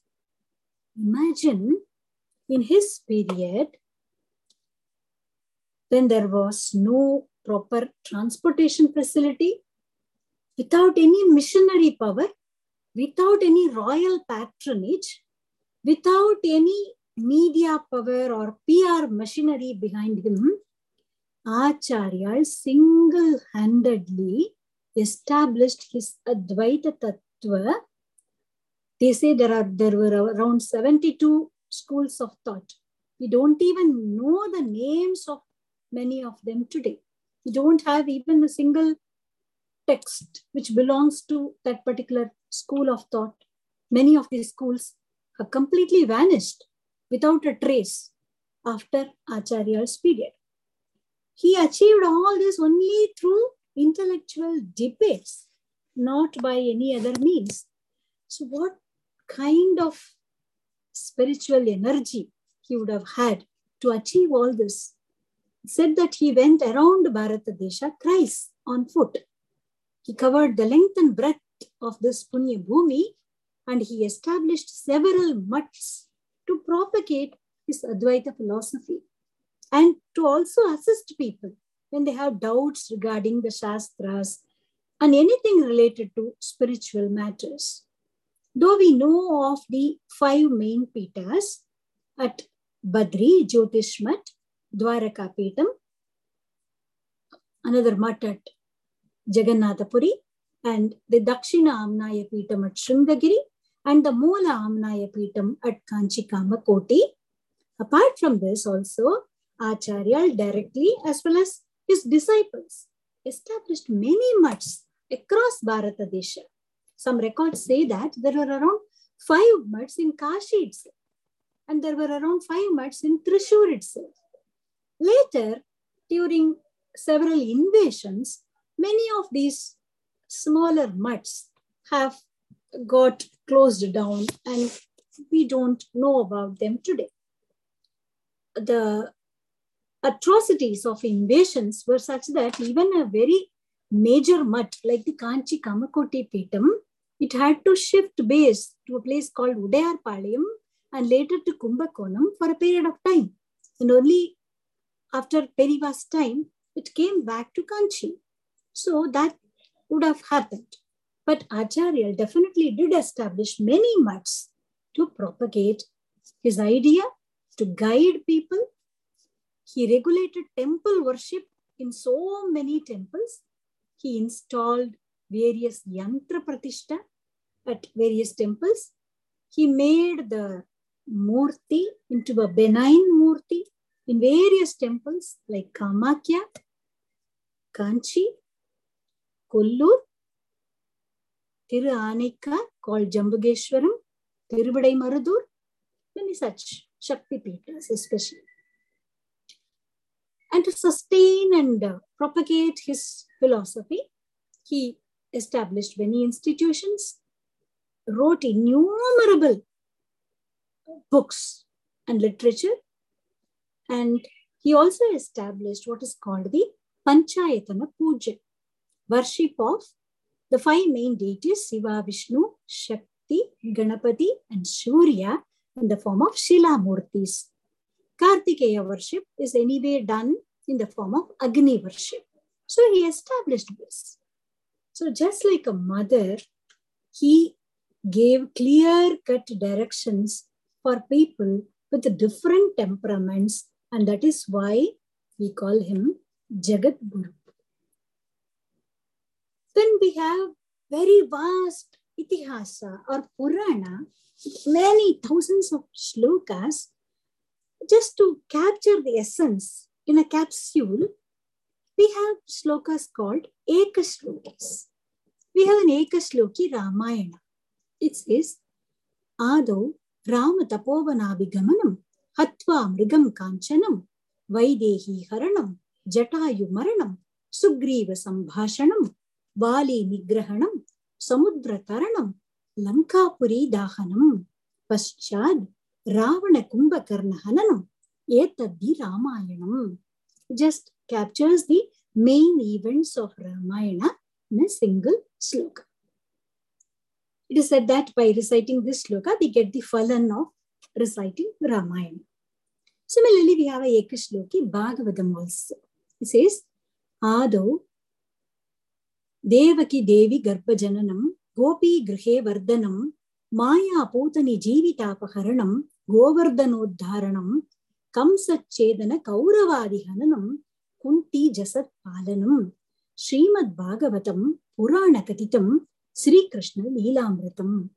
Similarly, due to Acharya's anugraha, he came across an Ekashloki Shankaracharita, which has been composed by a Mahan called Sri Bhashyam Swami. And it goes like this Aryamba Jatare Janihi Dvijasati Daridya Nirmulanam Sanyasashrayanam Gurupasadanam Sri Mandanadir Jayaha Sishyoga Grahanam Subhashya Rachanam Sarvajna Peetashrayah Peetanam Rachaneti Sangrahamayi Sa Esha Kata Shankari. Born to Aryamba completely destroyed the poverty of a virtuous Brahmin lady took to sannyasa approached a guru won over Mandana Mishra got several disciples, wrote several bhashyams, ascended the Sarvajna Pita, established several patents, wrote several collection of works, and this is Shankara Charitram. It's a very, very beautiful way to recollect and remember Acharya's Charitram, entire Charitram in a single sloka. Well, Acharya incarnated, he established his Advaita philosophy. He did a lot of work during his lifetime. What are some of the things that we can learn from Acharya's Charitram? we have saint poets called Alvars, who are all great devotees of Narayana. The foremost among the Alvars is called Nammalvar. He has composed what is called Tiruvaimozhi, which is supposed to be the essence of Samaveda.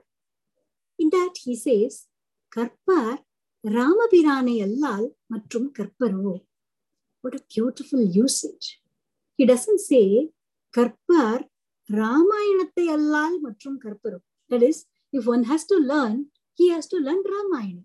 He doesn't say like that. He says கற்பார் ராமபிரானை அல்லால் மற்றும் கற்பரோ. If one has to learn, he has to learn about Rama. Rama's charitra, gunam. From that, we have to learn how we need to lead our life. Because the very first part of Ramayana, called the Sankshepa Ramayana, which is how the Balakandam begins, Narada Maharishi visits sage Valmiki's hermitage. Valmiki Bhagavan asks him, कोनस्मिन् साम्प्रतं लोके गुणवान् कश्च वीर्यवान् धर्मज्ञश्च कृतज्ञश्च सत्यवाक्यो दृढव्रतः चारित्रेण च को युक्तः सर्वभूतेषु को हितः विद्वान् कः कः समर्थश्च कश्चैकप्रियदर्शनः आत्मवान् को जितक्रोधो डिटिमान् को न सूयकः Kasi Bibhyati Devascha Jataroshasya Sanyuge. Goes on listing gunas, 16 gunas, and says, Who is the Mahapurusha who has all these gunas? So the qualities are very important as much as the work done by the Acharya. If we analyze the charitram or the katha of Sri Acharya, everywhere there are so many gunas that we come across. His causeless compassion towards everybody, his Guru Bhakti, just then he had contained the flood waters of Narmada in a Kamandalu. After performing this kind of a magnificent feat, the next moment he sings the Guru Paduka Stotra. And he says, it is only the Guru Paduka which will act as a boat to help me cross over Samsara Sagara. So that kind of humility. And later at Kashi, when he's prompted by Chandala, he says, someone who has the realization about Brahman, whether he's a Chandala or a Dvija, whoever has the conviction that it is the same Paramatma Vastu that pervades all beings, starting from Brahma to a ant, Pipilika. Ya Brahma Adi Pipilikanta Tanu, Acharya says. One who has this knowledge, he is my Guru, irrespective of who he is. So that is the kind of humility Acharya demonstrates at every stage. We have to remember that he was already a very well-established guru at that point. He had lots of sishyas. Uh, it is said that around 6,000 sishyas were there. And that guru had no qualms in accepting anybody as his guru. He has treated his opponents with a lot of respect. Even when he refers to the works of scholars who belong to other school of thought, though he condemns their ideas, he refers to them with utmost respect. In fact, in Acharya's Katha, we also saw an instance where he tried to stop Amarasimha from burning his works, but unfortunately, he could rescue only Amarakosha, the Thesaurus. But that kind of broad mindedness was there. He respected his opponents also. And he had a lot of benevolence towards his sishyas. We have many instances where Acharya demonstrated this. And he was a devoted son. We see how he changed the course of Purna Nadi and also came at the last moment of his mother. So he demonstrated his devotion towards his mother. So, like this, we can go on. There are so many instances, anecdotes from Acharya's Charitram where we have this kind of gunaratnams that Acharya demonstrates. Well, now what should we do? Acharya wrote several granthas. He regulated karma marga, bhakti marga, jnana marga, etc. So what are we supposed to do? Should we directly go and pick up some book like Viveka Chudamani or his Sutra Bhashyas, etc.? No, not at all. First, we need to attain maturity. First, we need to cleanse our mind. That is the basic. First, there should be bud, should bloom into a flower. Flower should transform into a raw fruit. Then gradually it should ripen. We should not be in a hurry to just acquire some theoretical knowledge that will just lead to a very um, meaningless ahankar. So, first we need to cleanse our mind by performing our duties dispassionately, and we should do upasana, bhakti, keep our mind kind, compassionate, and concentrate our chitta on Ekavastu, Paramatma. Once we do this, then we will gradually become eligible for the subsequent stage, which may happen within the same birth or it may take several births, but we should not be in a hurry for that. We could pick up some gems from Acharya's work, though there are many works. What I have chosen is Moha Mudgaram, selected verses, because there are around 31 shlokas or stanzas in this. It is said that it was composed by Acharya and his disciples. I have just chosen a few of them to as takeaway. What is the phalan of listening to Acharya's Charitram? What can we actually do?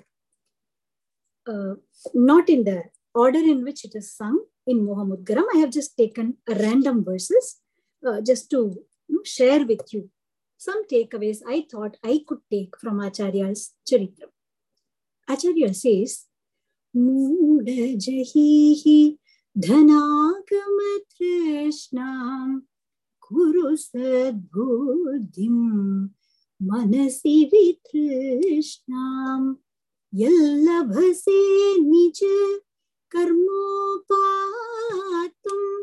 वित्तं तेन विनोदय चेस्तम् O mind, don't be foolish. Give up your thirst to amass wealth. Dhanagama Trishna.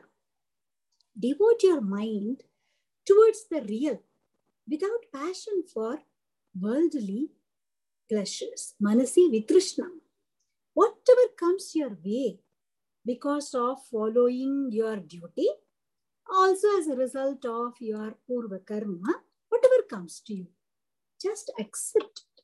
Be content with that. Why should we do like this? Why should we be content with whatever comes? He answers in the same uh, literature itself. Ma kuru dhana jana यौवनगर्वं हरति निमेषा कालसर्वं मायामयम् इदम् अखिलं हित्वा ब्रह्मपदं त्वं प्रविश विदित्वा Why should you be content?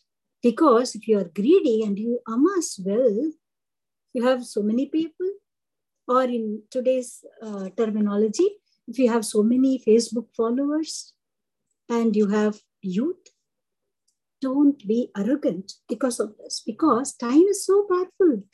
Just like that, it can erase everything without a trace. Today we are practically seeing. So many business establishments have gone bankrupt because of the prolonged COVID situation. So many people have lost their near and dear ones, friends and family. So we cannot be arrogant about all these stuff. So what should we do? This talks about what we should not do. Acharya also tells us what we should do. He says, Bhagavad Gita Kinchidadita Ganga Jalalav Kanika Pita Sakrita Piyena क्रियते तस्य Yemen न चर्चा The first two that we chose is more to do with the karma path. And this talks about bhakti. Says Bhagavad Gita kinchidati. At least few verses, one or two verses of Bhagavad Gita. Please read that. Ganga Jalalava Kanika Pita. Even a drop of Ganga water you should have. Sakritabhiyena Murari Samarcha. Do Archana to Krishna Murari. So, if you do this, there will be no discussion with Yama. Kriyate tasya yamena na charcha, he says. In our culture, in our Vedic religion, there are four Gakaras which are very, very auspicious Ganga, Gayatri, Govinda, and Gita. So, Acharya refers to the Ganga here, and Govinda also here. He says, to the one who has studied the Bhagavad Gita, Bhagavad Gita, studying Bhagavad Gita can be related with pursuit of knowledge, jnana. This because Gita is the essence of all our Vedas and Upanishads. It shows the way of life. So it can be connected with the pursuit of knowledge. Ganga Jalalava Kanika Pita can be associated with devotion because if we have to drink Ganga water, we have to go on a pilgrimage to a place where Ganga flows. So, pilgrimage, staying on the banks of holy rivers, performing austerities, all these things related to Bhakti Marga. Also, Ganga per se represents knowledge. I said that our Puranas many times have many uh, allegorical meanings. We say that Ganga emanates from the Jatabharam of Kailashapati. Kailashapati sits in Kailasha. Many other Maharishis also dwell in Kailasha Parvata, and Ganga originates from there. Parameshwara is the Adi Guru. So, Jnana originates from the head of Guru. So that's what it signifies. From the Jatabhara of Parameshwara, Ganga flows. And in the story of Ganga, we have also heard that once when she was flowing down, she entered the ashrama of a Maharishi called Janhu. Then on Bhagirath's request, Janhu Maharishi let her out through his ears. Because of that, she acquired the name Janhavi. What does that say? The jnana, the knowledge, gets propagated by oral tradition, by listening from one scholar to the other. So, all these things have allegorical meanings. Murari Samarcha means karma. Gita is jnana, Ganga refers to bhakti, devotion, and Murari Archana refers to karma. Without any phalabhisanti, without any attachment for phalan, we have to dedicate whatever we do as Archana. What is Archana? It is not just performing physical Archana with flowers, saying Krishnaya Namaha, Kamalanataya Namaha, not like that. Every action that we do, every duty that we do should be surrendered at the Lord's feet. And that itself is Archana. Because at the end of every religious, ritualistic activity, we say, ಕಾಯೇನ ವಾಚ ಮನಸ್ಸ ಇಂದ್ರಿಯೈರ್ವ ಬುದ್ಧಿಯ ಆತ್ಮನಾವ ಪ್ರಕೃತೆ ಸ್ವಭಾವಾತ್ ಕರೋಮಿ ಯತ್ಯತ್ ಸಕಲಂ ಪರಸ್ಮೈ ನಾರಾಯಣಾಯೇತಿ ಸಮರ್ಪಯಾಮಿ isn't it? So that is what is referred here as Archana to Murari.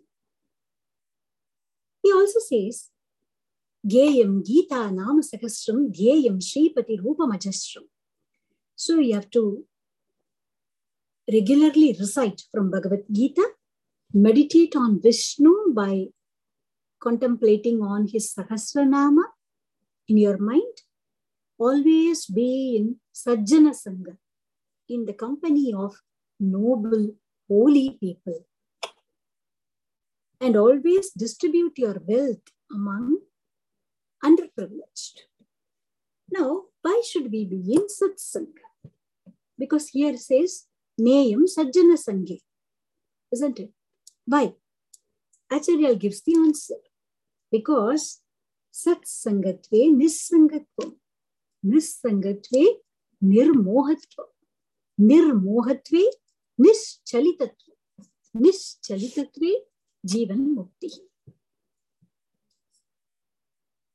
there are different uh, scriptures, austerities, etc. How do we get Shraddha to perform all these things? Only by associating with holy people, we will get Shraddha in any of these margas, karma or bhakti or whatever. Satsanga will mold us and prepare us for this. From Satsangam comes non-attachment. Non-attachment leads to freedom from delusion. Nirmohatva. Nirmohatve nischalitatva. Once we are free of delusion, we become nonchalant. And nischalitatve jivan mukti. Once we attain that, that itself leads to jivan mukti. But there is one more aspect. We have spoken about karma, bhakti, jnana, and satsanga as a means to mold us and prepare us for these steps. There is one another uh, essential ingredient which Acharya talks about as probably the last verse. Guru Charanambuja Nirbhara Bhaktaha Samsarad. भवमोक्तः सेन्द्रियमानस नियमादेवं द्रक्ष्यसि निज हृदयस्तुं देवम् Be devoted to the lotus feet of the Guru. May you be soon free from samsara. through disciplining of the senses and controlling the mind, you will come to experience the indwelling Lord within your heart. So, that is the ultimate uh, advice or ultimate takeaway complete surrender to Guru, Guru Bhakti. So, these are some gems I just thought I could take for myself from Acharya's Upadesha. So just shared with you. And to complete the story that we have been going through, after ascending the Sarvajna Pita, Acharya was at Kanchi giving discourses and clearing the doubts of people. And it was a golden period. That is where we stopped. Well, Acharya ascended the Sarvajna Pita. There were scholars from various schools who came and debated with Acharya. A set of people from Brahmadesham, somewhere in Tirunelveli district of Tamil Nadu, had come to debate on Purva Mimamsa thought. There was a young child whose father debated with Acharya and he got defeated by Acharya. But this child could not bear to see that. He was, after all, around seven years of age. He debated with Acharya for around three days. Finally, Acharya convinced the child of his philosophy. But Acharya was very impressed with the prodigal nature of this child and he chose him as his successor to lead the Kanchi Kamakoti Peetam. Gave him sannyasa and named him Sarvajna. Because he was a very young child at that time, he was assigned under the supervision and care of Sureshwaracharya and later he became the Pitadishwara of the Kanchi Kamakoti Mutt. While Acharya was spending time at Kanchi, it was the Raktakshi year. As per our Hindu calendar, it was the 477 BC. It was a Vaikashi month and a Sukla Ekadashi. Today happens to be an Ekadashi and we are concluding Acharya's Charitram. It coincides with the day Acharya attained Mahanirvana. It's his Sankalpa. And it was a Sukla Ekadashi day. Acharya decided to merge with the Supreme. He just decided to shed his physical form and merge into infinite effulgence. The disciples came and prostrated to Acharya and asked for one final advice. That is when Acharya gave what is called the Upadesha Panchak. It's a five shlokas and it is also called Sopana Panchak because it gives step by step approach to attain the mukti state. It was his final preaching and at Kamakshi temple, Acharya merged with infinite effulgence and he became Chitsvarupa. He returned to his original form. Though there are many uh, versions which say that Acharya attained Nirvana at Kedarnath, some say at Badri, some say at Trishur, there are different narratives like this. Mahaperiva says that Acharya merged in his Swarupa at Kamakshi temple, and that is the place where there is a Sannidhi for Acharya even today in, the premises of Kamakshi Amman temple. So Acharya disappeared in physical form, he lives on forever in the form of all, all the acharyas, of all the various Shankara mats, the various peetams that are across the country. Not only that, every guru who shows the path to reach the divine is a Shankara. So, as Vidyaranya Swami says, and that we quoted at the beginning of our journey, Ajnanantar Gahana Patitam Atma Vidyopadeshaihi त्रातुं लोकान् भवदवशिका तापपापच्यमानान् मुक्ता मौनं वडविटपिनोर्मूलतो निष्पतन्ति शम्भोर्मूर्तिः चरति भुवने Shankaracharya रूपाम् today, in the form of Avaracharya, Bhagavad Padai himself is sanctifying this Bharata Punya Bhumi.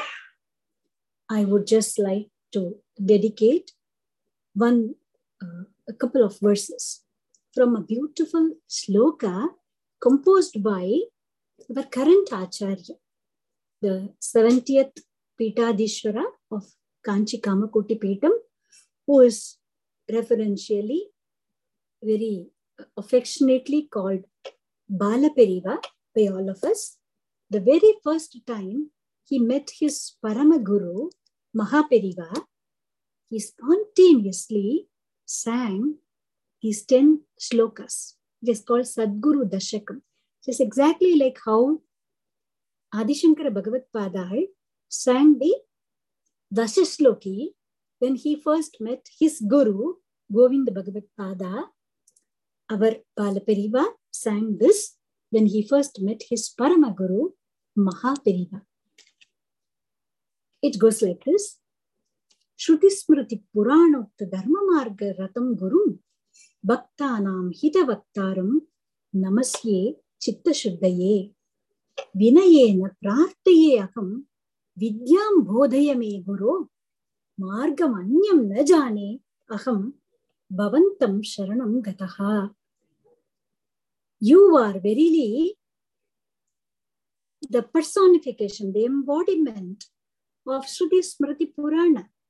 And you tread that path, just like Adi Bhagavad Pada, his Mula Rupa. You always mean hita or goodness for your bhaktas. I bow down to you so that my chitta becomes pure. With a lot of humility, I humbly request you, please give me Atma Vidya. I don't know any other path other than this, other than doing complete surrender at your lotus feet. Margamanyam na janeyaham bhavantam sharanam gataha.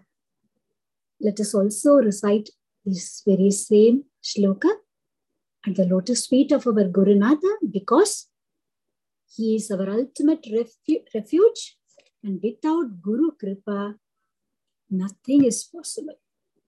And everything is possible if there is Guru Kripa. So I would uh, conclude this session with a prayer addressed to Gurunatha. अपार करुणा सिन्धुं ज्ञानदं शान्तरूपिणम् श्रीचन्द्रशेखरगुरुं प्रणमामि मुदान्वहम्। जय जय शङ्कर हर हर शङ्कर जय जय शङ्कर हर हर शङ्कर जय जय शङ्कर हर हर शङ्कर सद्गुरुनाथ महाराज की जय। आंजनेय मूर्ति की जय। राम राम।